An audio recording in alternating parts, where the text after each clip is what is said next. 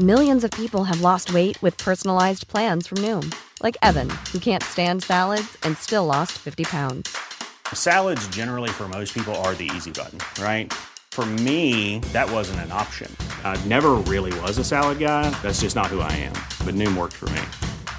Get your personalized plan today at Noom.com. Real Noom user compensated to provide their story. In four weeks, the typical Noom user can expect to lose one to two pounds per week. Individual results may vary.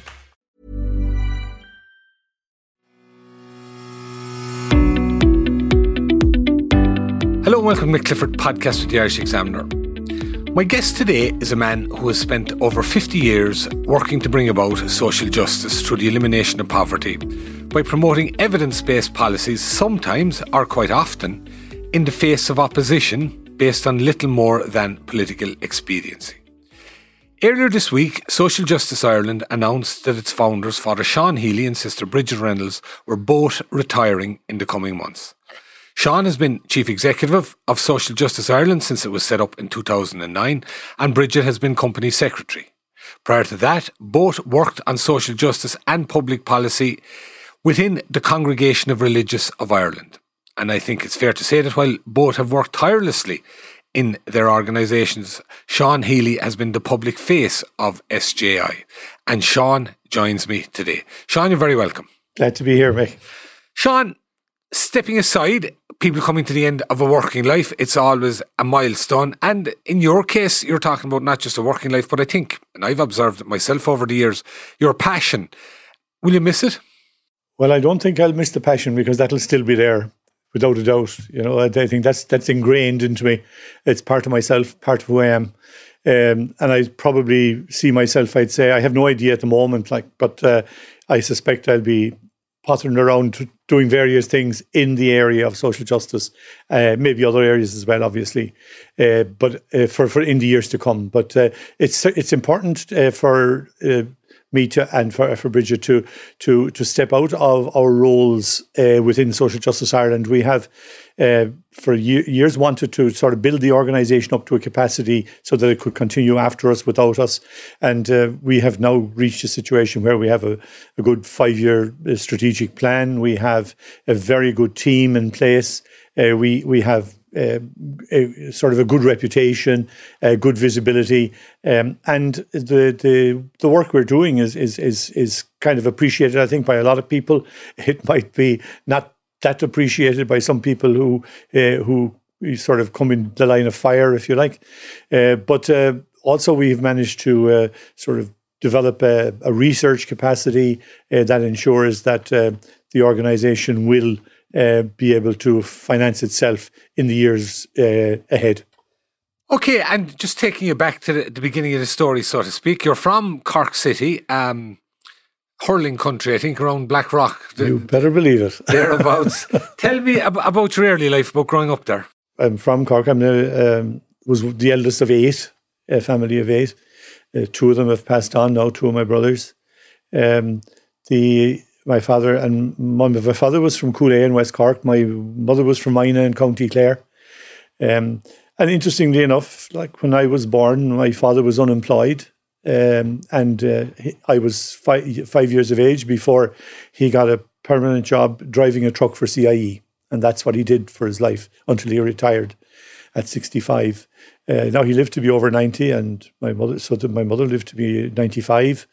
Uh, so uh, they both had long lives. Good genes. Um, good genes, precisely. Um, but the, the hurling was there from the beginning. Now, I was a useless hurler. God between us and all harm. Uh, I was a terrible hurler. But uh, what I did manage to do uh, was become some become some use in co- in coaching and training and stuff, but at a very early level, nothing at all like what goes on these days.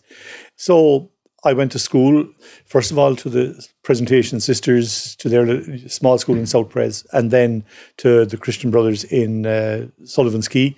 And I went to primary school and secondary school there and uh, uh, graduated from there in 63 and um, did my Cert and uh, joined the SMA that autumn, the Society of African Missions. Uh, I could hardly have missed them. Uh, we lived across the road from them from their uh, headquarters in Ireland, which was in Blackrock Road, and uh, in, in and uh, I had been an altar server there, and I had been very influenced by some of the, the clergy that uh, I had met who'd come back from Africa and so on. And uh, I just, that was what I wanted to do. And I, I, I joined the seminary and I was, uh, I joined in September 63. I was ordained in Christmas 69. And I went to, off, to Africa in July of 1970. And I spent over a bit more than a decade there until 81 in joining the priesthood, Sean, and you're, you're of a generation where a, a lot of people would have done, um, the kind of calling you had was social justice part of it, or was that something that evolved and developed during your time in Africa? I think there was elements of it there from the beginning. When I was in the seminary in Dromantine, outside Newry in County Down, uh, I spent six of my seven years in formation in there, um, in that seminary. Um, but one of the things that we did there uh, was established uh, a, a, credit union within the seminary. Not because of the money that was in the seminary at all. There was next to nothing there. But um, just to learn how to run it and how the various components of a, a, credit union. And I think that was suggested maybe seeds of interest in this area. Um, I suppose I subconsciously would have been affected as well by the kinds of contrasts that I would have seen uh, growing up in Cork. Um, and as I say, my, my, my father drove a truck. Um, as a, he had been unemployed when I was uh, when I was born, and the the contrast between we'll say people like him who were in the far, in the large majority, but also others who were uh, very well off and did well and so on. And the, the contrasts were clear enough. I don't think I had any clear idea myself of uh, social justice in those days or whatever. But I think maybe subconsciously there were concerns and interests there, and they would come to the fore later, particularly in Africa, um, because I, I, worked most of my time in the uh, north of Nigeria. Uh, where the Boko Haram are today. In fact, a place that I was parish priest for a few years, uh, the parish priest of that place um, was kidnapped not that long ago by Boko Haram, and um, they kept him for a number of weeks. They were looking for a, a, a, trying to, to get ransom and so on, the way they do that stuff there. But he was released after, I think, about five weeks or something like that. So he was one of the lucky ones that uh, five weeks kidnapped isn't being very lucky, but but uh, the fact that he came out alive, uh, because an awful lot of people, including a lot of uh, clergy, have uh, have lost their lives in that space in recent years. Um, but in those days, there was nothing of that nature. It was uh, it was a, a, different kind of a world. And I'm assuming, on, on the basis of what we know, that the kind of poverty you would have experienced there was pretty extreme by Western standards. By Western standards, it was. But the other side of that, uh, I, I, worked for the Bishops' Conference for my last five years there, um, across all the dioceses in the north, all the states in the north of Nigeria. Uh, on, on justice and development programs. And each diocese had its own kind of person who led for the diocese on that. And then I kind of coordinated it at a, at a northern Nigerian level. And um, we, it, like, there, there was a huge amount of work being done, a lot of money going in from uh, agencies like Trócaire here in Ireland. Uh, and uh, do, doing trying to trying to build up people's capacity to be able to uh, look after themselves, to be able to work, to be able to create jobs, but also to provide infrastructure. I mean, we put a huge amount of effort into into digging wells, for example, uh, and getting people to dig wells in their villages and so on, and trying to access water, and uh, which was in short supply, and I think continues obviously given the location um, but also because of the environmental changes as well. Things are more difficult than they used to be. But I, I did a fair bit of work on that and, and came across very extreme poverty. And one of the things I learned was that an enormous amount of the problems that were being faced in Africa were never going to be resolved by Africans alone or by Africa alone. Because, in effect, the decision making at the highest level on the economy of the world and so on uh, was being uh, that, that, that decision making was outside Africa. I'll give you an example of something that opened my eyes, uh, and I'm not. This is not to suggest that we should copy that, but just to make a point. Um, I, I, remember working in a parish um, uh, on my own, uh, way out in the the, the in rural northern Nigeria, uh, 72 to 74. And uh, it was like a couple of thousand square miles. And there was no tar road there. There was only about, there was less than 20 people had a paid job. And yet everybody had a role. Everybody was involved. Everybody had a piece of work to do. And, you know, they had a piece of a farm to farm or food to produce or their accommodation, which was basically wood, uh, mud huts and so on. Uh, these, they had to be redone and rebuilt year after year and so on, repaired and that. There was always work to be done. Um, and everybody had a position and a, and a, and a place in society. And you didn't have a situation where people had no work to do. They, that concept was completely alien at that time. Um, uh, and I was contrasting it to the kind of unemployment situation we had at home.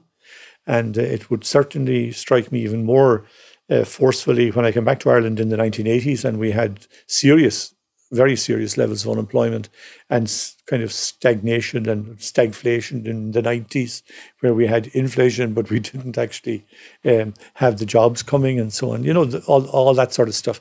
And raised very serious questions for me about economic models and uh, what I was, what was going on uh, in terms of development, what was being sold uh, to African countries as real development and progress. And I think uh, nowadays uh, we, we would have a different view, hopefully, of what uh, of uh, what the answers to the questions of what constitutes development and well-being and so on uh, would be. But I remember then I, I did my master's and my PhD in, in Fordham in New York. And I, the more I went in into that, the more I kind of studied social institutions and social processes. That was the key area that I, I was uh, focused on.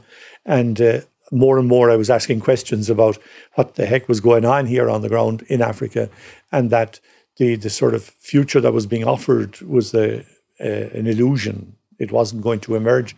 And uh, the idea that in some way or other, these these countries were all going to develop variations on New York, which a lot of them had in mind. Um, that was never going to happen. Um, certainly not for the vast, vast, vast majority of people there. So the the, the models being offered um, were problematic.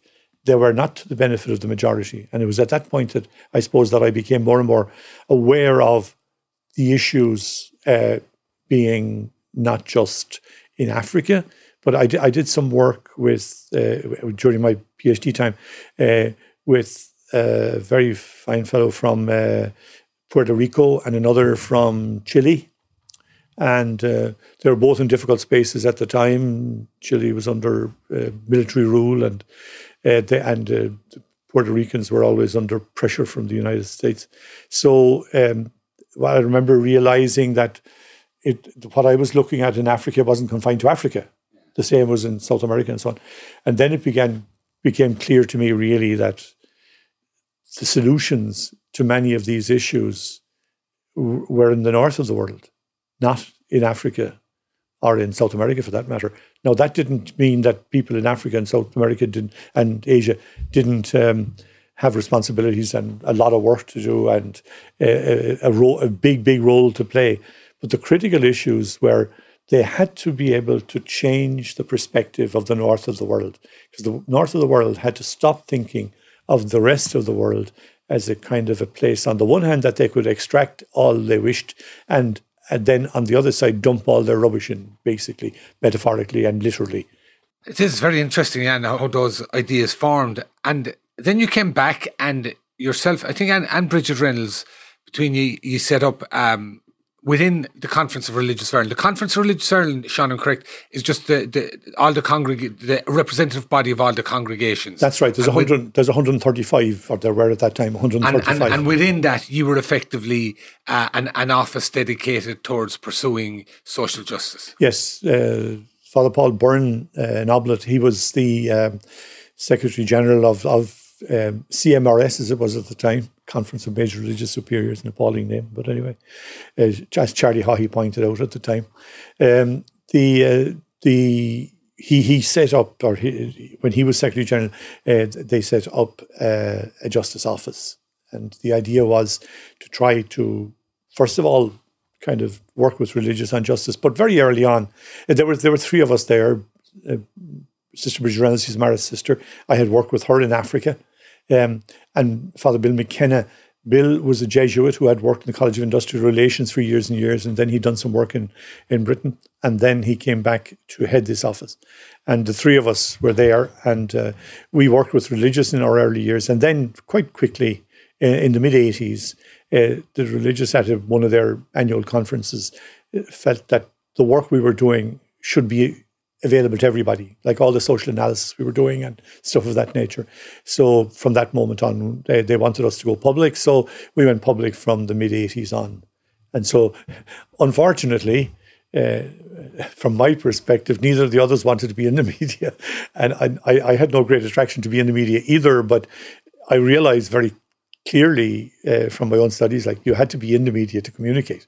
Uh, so I, I took it, I took it on, and I've, I, I kind of got stuck in it. You anyway. did, and you, you, you, you became public face of it, and and I yeah. think. Uh, if we roll it on a small bit to, to the, the, the so-called Celtic Tiger years, and mm-hmm. particularly mm-hmm. the early years, yeah. and you know after the 70, 97 election, Fianna Fáil and Progressive Democrats are in. There's this opening up of the economy. There is a bit of a tech boom.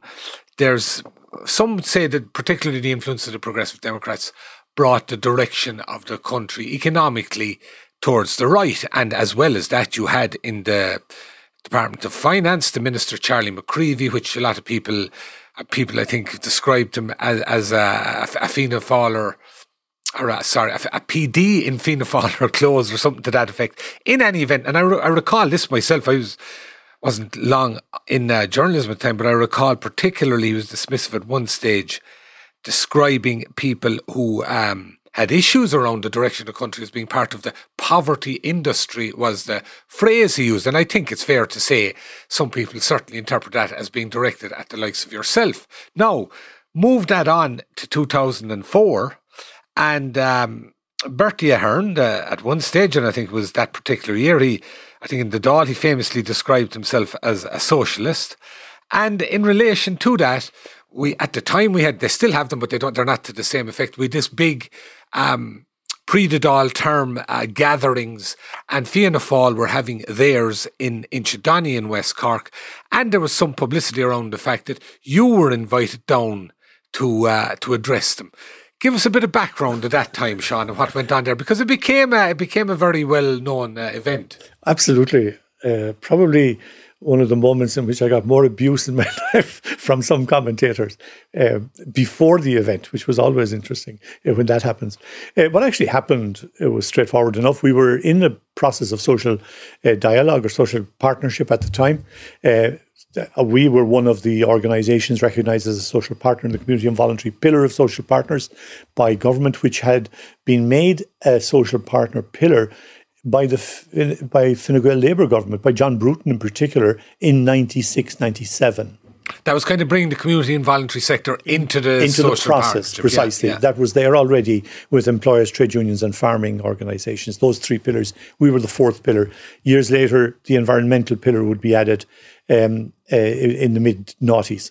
But anyway, staying with this, um, what happened? Uh, we had negotiated an agreement. We we used to have these big meetings. I remember being uh, in Dublin Castle uh, with a lot of the cabinet and the social partners and the various pillars, and uh, Taoiseach was in the chair, and so on. And um, they, I remember here reading a report afterwards, which was totally untrue uh, that uh, the Bertie Ahern had given dogs abuse to Sean Healy uh, during the plenary session, given out about the stuff we were on about, uh, which actually was had no truth whatsoever in it. Okay, but it was in a prominent newspaper. Uh, what was even funnier from where I was sitting was that that afternoon, that, that had taken place in the morning, and in the afternoon, Brigid Reynolds and myself were meeting with Bertie Ahern in his office, which was a series, one of a series of meetings that we had with him, tracking basic uh, issues that we had raised and uh, progress that was being made on things that he claimed he was making progress on, and we were maybe challenging with some evidence or whatever. And I remember um, when we went into that, um, on the way down, being invi- uh, being asked by his main uh, uh, advisor, could I come and talk to him after the, the meeting with the Taoiseach? So I said, fine. Did that.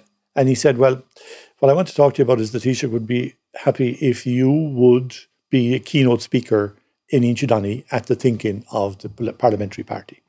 So I said, absolutely, why not? You know, if I'm asked, invited into that type of space, I will go there. And I did that for others as well over the years. Maybe not as much publicity attached to it. The reason it was, there was huge publicity attached to it for Fianna Fáil was straight, very simple. They had got, uh, uh, they had performed badly in the European elections. They had performed badly in the local elections, and they had performed badly in I think a couple of by-elections, if my memory serves me right. It was the by-election that Catherine uh, Murphy was re- was elected in in North Kildare. North Kildare, you know, right, okay, yeah. and uh, okay, so the, the result anyway uh, was that um, they had decided they were going to do a kind of a reset, if you like. They still had three years to run to the general election in 2007. So um, I said the one condition I set on um, uh, what I had to say with two conditions. One was that I was free to say what I wanted, and the second thing was that I had I was free to make it public because I didn't believe too much and, and believe less even today in the sort of leaking system that goes on in the political Yeah. uh, domain uh, and they selectively leak stuff you know so I wanted the capacity to put out after I did the presentation to the to the parliamentary party that I could put that same uh, presentation out for the uh, TDs or for the media, and that they would have it. They could do whatever they like with it. Now, the only thing was they want that was fine. They said absolutely no problem, and they asked me not to publicise it. So I kept my mouth shut about stuff I was reading in the paper about how badly treated I was, and stuff like that. And I waited until the week before, and then they announced it, and then all hell broke loose. There were a series of commentators in prominent newspapers who thought Fianna Fáil had lost its marbles completely, and they basically dogs abuse. And I remember opening my presentation in Inchydoney by saying, if I were you, I'd be wondering why is, some people have gone to such lengths to try to stop you from listening to what I'm going to say. And I thought that was kind of a fair comment on some of the abuse that I had been getting uh, in the previous week, anyway. So I, I did a presentation. Uh, I basically set out some of the stuff I'm talk, I've been talking to you about, but also like basically saying you have a great opportunity. The economy is doing very well, and so on and so on. And if you're serious about fairness, okay, uh, there are things you have to do. And I gave them five priorities. And I I think in retrospect, uh, thinking back 20, almost 20, 19 years later, uh, those five priorities are very interesting. One is that uh, the first one was that they had made a commitment to benchmark social welfare at uh, 30% of gross average industrial earnings by 20, 2007 to they were 51 euro short of that, and Charlie McCreevy, the minister, was giving increases of four euro a week uh, each each budget. So we'd be a long, long time waiting. We'd certainly not make the target in 2007. So I said, if you're serious, if you're going to make your target, which you claim you are, then you're 51 euro short. I suggest what you do is you pay in, in the budget of 2005, you increase the welfare by 14 euro a week, the following year by 17 euro a week, and the following year again by 20 euro a week. That'll give you 51 euro of an increase over three years on the basic rate, the core rate of social welfare, and you will have achieved your target by 2007. That was my first ask, which they delivered. They delivered over the following three years. That was exactly Well, that was what they delivered uh, over the following three years. There was a couple. There was four other uh, items in that series of priorities. One was social housing. They were at uh, at the kind of close to eight thousand a year units for social housing, and the second priority I had up there was that they should be ma- delivering new eight thousand new social housing units per annum. Now remember, this was two thousand four. Yeah. Okay. Now, social housing had been a big priority of social justice Ireland. Well, sorry, of at that time it was at the time. CORI justice, and uh, we had carried it very strongly. And I, I was very strongly of the view that with the uh, resources that were available, they should be used to build the social infrastructure, things like social housing and so on. And um, they, th- th- now subsequently that died completely, and now we're back with a government saying our target is 8,000 units in social housing a year and not quite making it. And we're kind of wondering why we have, in reality, maybe 140, 150,000 households, not individuals, households, um, without uh, appropriate accommodation today. If we had continued at the time uh, with those 8,000 units a year, we'd be clear of all of that today. And by the way, I would argue very strongly, and argued at the time, through the, the time of the Troika and the bailout and so on, we should have continued with that because that would have done two things. It would have kept um, the jobs going, providing a core infrastructure like social housing. And at the same time, uh, it would have made sure that uh, we didn't have all this breakdown of capacity and skills that happened because all of these things got, got closed down at the time. Now, in a society that was becoming wealthy as it was at the time, um, it, I would have argued very strongly that one of our priorities should have been to ensure that we protected the vulnerable, that uh, poverty was the elimination of poverty was a priority. I'm reading with a, a kind of wry amusement these days. I'm reading some stuff from uh, in, in dispatches, let's not say anymore, uh, about uh, the fact that you can't get poverty below 10%. That an academic writing that it's theoretically possible, but it appears you can't get it done because many of the countries in Europe are about 10% of, of their populations living in poverty. That's because they choose to leave it in poverty. It is possible to eliminate it. Um, I had this discussion with the current Taoiseach when he took office the first time, and uh, he he was quite surprised. He seemed quite surprised, and he said to me, "How would you do it?" And I said, "I'd set it out for you," and uh, I sent it in to him, and through one of his advisors, as he had suggested, and he never came back to me. And I kind of eventually went after him. Uh, I, as you would say, doorstepped him, maybe coming out of yeah. an event. And I said to him, like, what about it? Oh, oh, he said, I gave that to the Department of Finance, and they said it wouldn't work. Try that again. I gave that to the Department of Finance, and they said it wouldn't work. Now there's a real surprise. So what I suggest, what I suggest, like, like give it, give their response to us, and we'll deal with it. Okay, we'll come back. we'll show you how to deal with it, but he never did. The, the issue at the end of the day is you can eliminate poverty if the political will exists. Yeah. The the numbers that came out uh, last week, uh, the latest numbers on poverty show poverty rising again.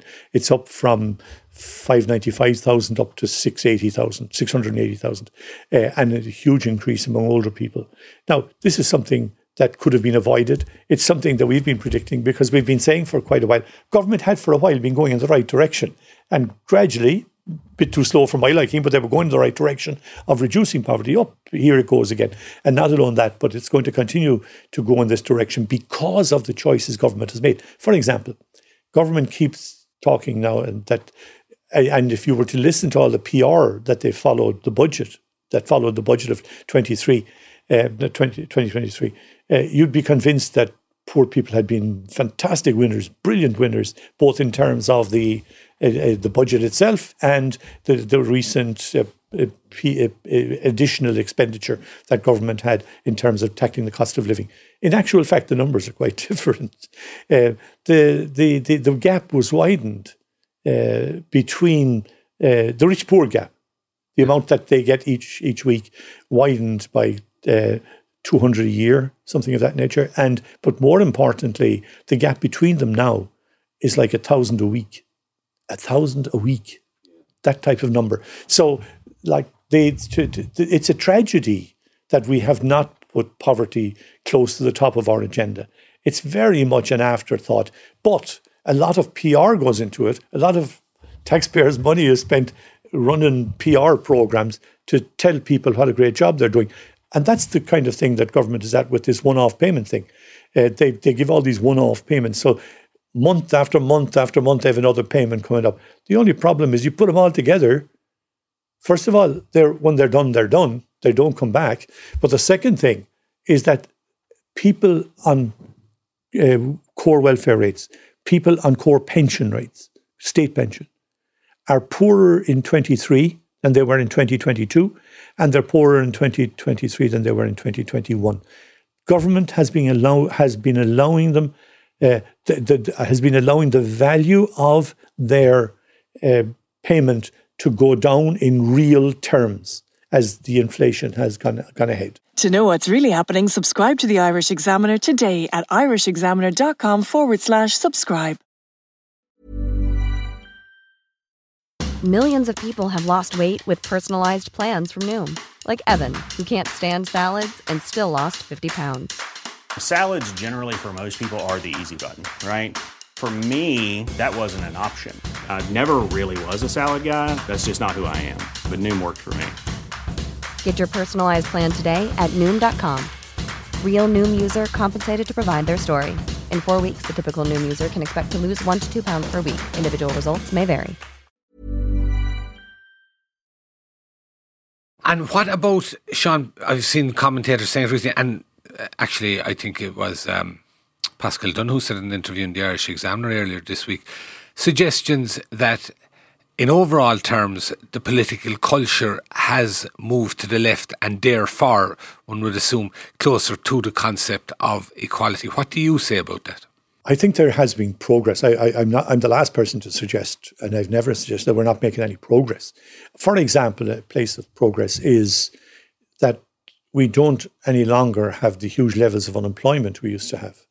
However, what we do have now is 100,000 people, roughly, uh, give or take, uh, who have a job but are living in households in poverty. And that's the working poor issue.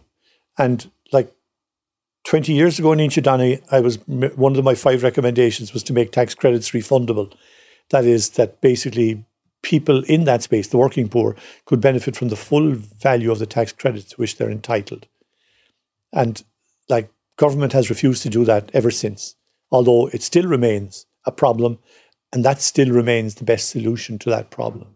So, working poverty, it, the most targeted thing is to make tax credits re- refundable. It, it can be done, and it can be done for a small proportion of the kinds of money we've been spending on other initiatives that have been hugely wasteful. Tell me one other thing. Um, 2009, CORI, it became Social Justice Ireland. Was that in response to the negative um, elements coming out about the church, about historical abuse, etc., all that kind of thing? Was it a rebranding, or was it moving away from it, or wh- what brought that about? Uh, it wasn't rebranding. Let me let me explain. Yeah. Context is everything, as always. Um, the the reality was that uh, the organisation was imploding uh, on the back of the way. Uh, on the back of the way they were dealing or not dealing, as the case may be, with uh, child abuse. The ch- when you say the organisation, you mean the church? Uh, the church, yeah, yeah, yeah. yeah. and uh, particularly in that, in our context, the Conference of Religious of Ireland, CORI. So, um, if there was to be a justice agenda, if the justice agenda that we had was to continue, then it, some of the things that we had been talking about for several years but never done, which was to basically take it independent completely, because to us it was clear enough that the numbers of religious available for to work on it and so on were, were declining and would continue to decline for the foreseeable future. So we had to look at it in a different way.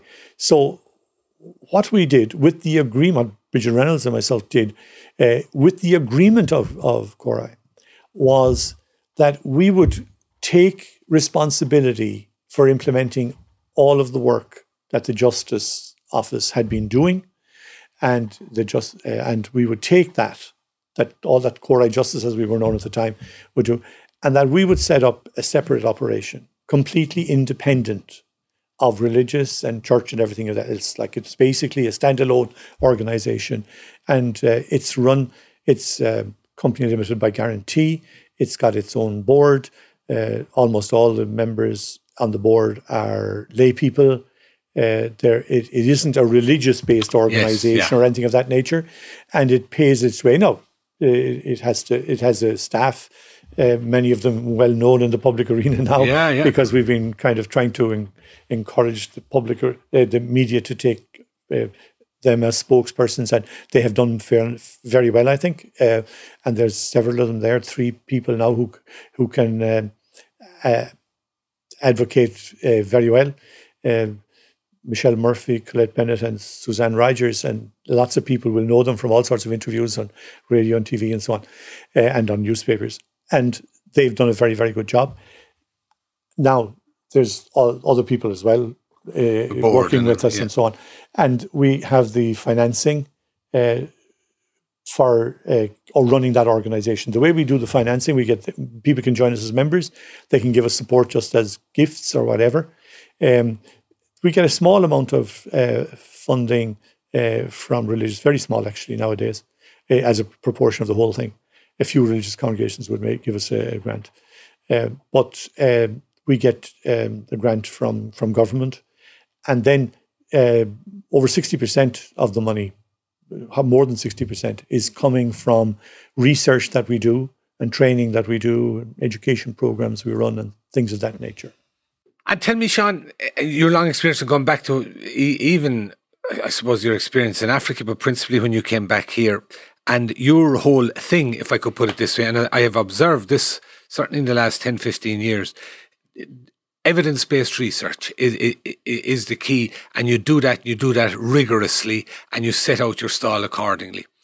And in theory, evidence based research should be what guides us in terms of public policy. But I think it's fair to say very often they're very selective in which evidence they take, if any, in, in various um, political agendas. Do you see any change from say your early years to now as as you're coming to the end of your your, your full-time role do you see any change in the willingness of governments to go along with evidence-based policy the interesting thing for me uh, is the the way things have changed there's two things have changed profoundly there's far more evidence available now there's far more research. There's lots of organizations do research. There's lots of uh, research done, propagated, promoted, publicized. People are aware of it and so on. That's a big change. Uh, I remember like 40 years ago, you'd be looking around and wondering where, where's, is there any research on this place? And I remember when I came back here, first like struggling to find any kinds of real serious social analysis of Ireland's economy in particular also a lot of very little research on the social situation that particularly poor people were living through and so on. That's one change. A lot more research. The other change is that um, government, um, while while government has picked up a lot of this uh, research, it has chosen to ignore a lot of it as well. And more concerningly for me, uh, there are people in the civil service who don't take the research seriously. Sean, just in the overall context, do you have hope for the future? What gives you hope for the future? I have hope for the future. Uh, I think hope is critical, it's very important. Um, I see wonderful people doing wonderful work. And I see extremely committed people, passionate people, people who are passionate about the future of society, passionate about trying to secure well being for everybody, recognizing that development, if you like, is not just about economic development. Uh, I, I see the emergence, maybe not at the pinnacle of the political process, but further down and certainly across the society, there's a very strong recognition. On the one hand, bad news, Ireland's social contract is broken. But at the same time, recognizing that it's fixable. How do we fix it? Basically, the mistake we've made consistently is to prioritize the economy over everything else. That is a mistake. You can't run a decent economy without having decent services. And you can't run decent services and a decent economy without having a just taxation system. And it's not just those three. That's the economy, uh, the, the services and the taxation, you also need real participation for people. More and more people are demanding participation in shaping the decisions that affect them. They're not happy with the idea of you just vote once a year and you never hear again. That type of idea. They're saying, no, they're, they're, they want a participation. An example of that in practice is the public participation networks there's a public participation network now in every local authority, all 31 local authorities in the country. And there are 17,000 plus organisations signed on there uh, from the community, voluntary, social inclusion, and uh, environmental sectors.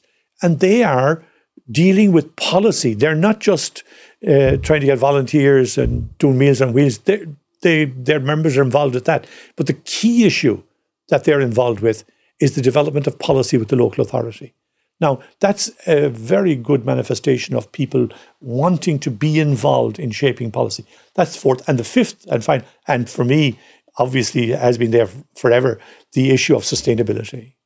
Uh, you, you, and not just environmental sustainability, but whatever you're proposing has to be economically sustainable. But not just that, it has to be socially sustainable. Will people live in the society you're developing or you're trying to develop? All right. So, five things necessary for the social contract to be delivered. And they must be done simultaneously. That is, the economy, you need a healthy economy, decent services, fair taxation, real participation, and sustainability. And you need all five to be dealt with simultaneously and to be dealt with with an equal priority. It is not acceptable to be running uh, the, the, the, the, sort of world we live in on the basis that, well, if we don't get the economy right, nothing else will work. You know, this kind of thing I've been listening to for the last 50 years. That bottom line, that, that statement simply is looking at one corner of the picture and ignoring the rest. You have to have all five dimensions working simultaneously and in harmony. And then you can deliver real well being for everybody.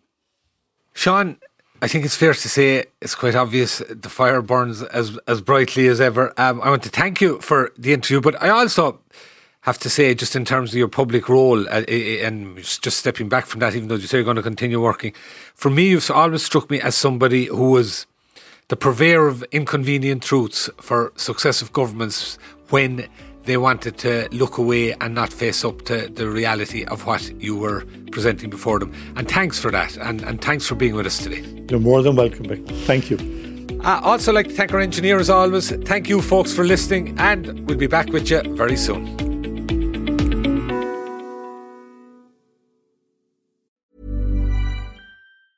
On Formative, middle school kids from New York City public schools interview a phenomenal collection of grown ups me, like, I don't know what I want to do. You don't have to have all the answers. I feel like a lot of people's favorite topics are like interest in their life. That is a really good answer. The podcast where the leaders of today are interviewed by leaders of tomorrow. Listen now at newyorkedge.org slash formative or wherever you get your podcasts.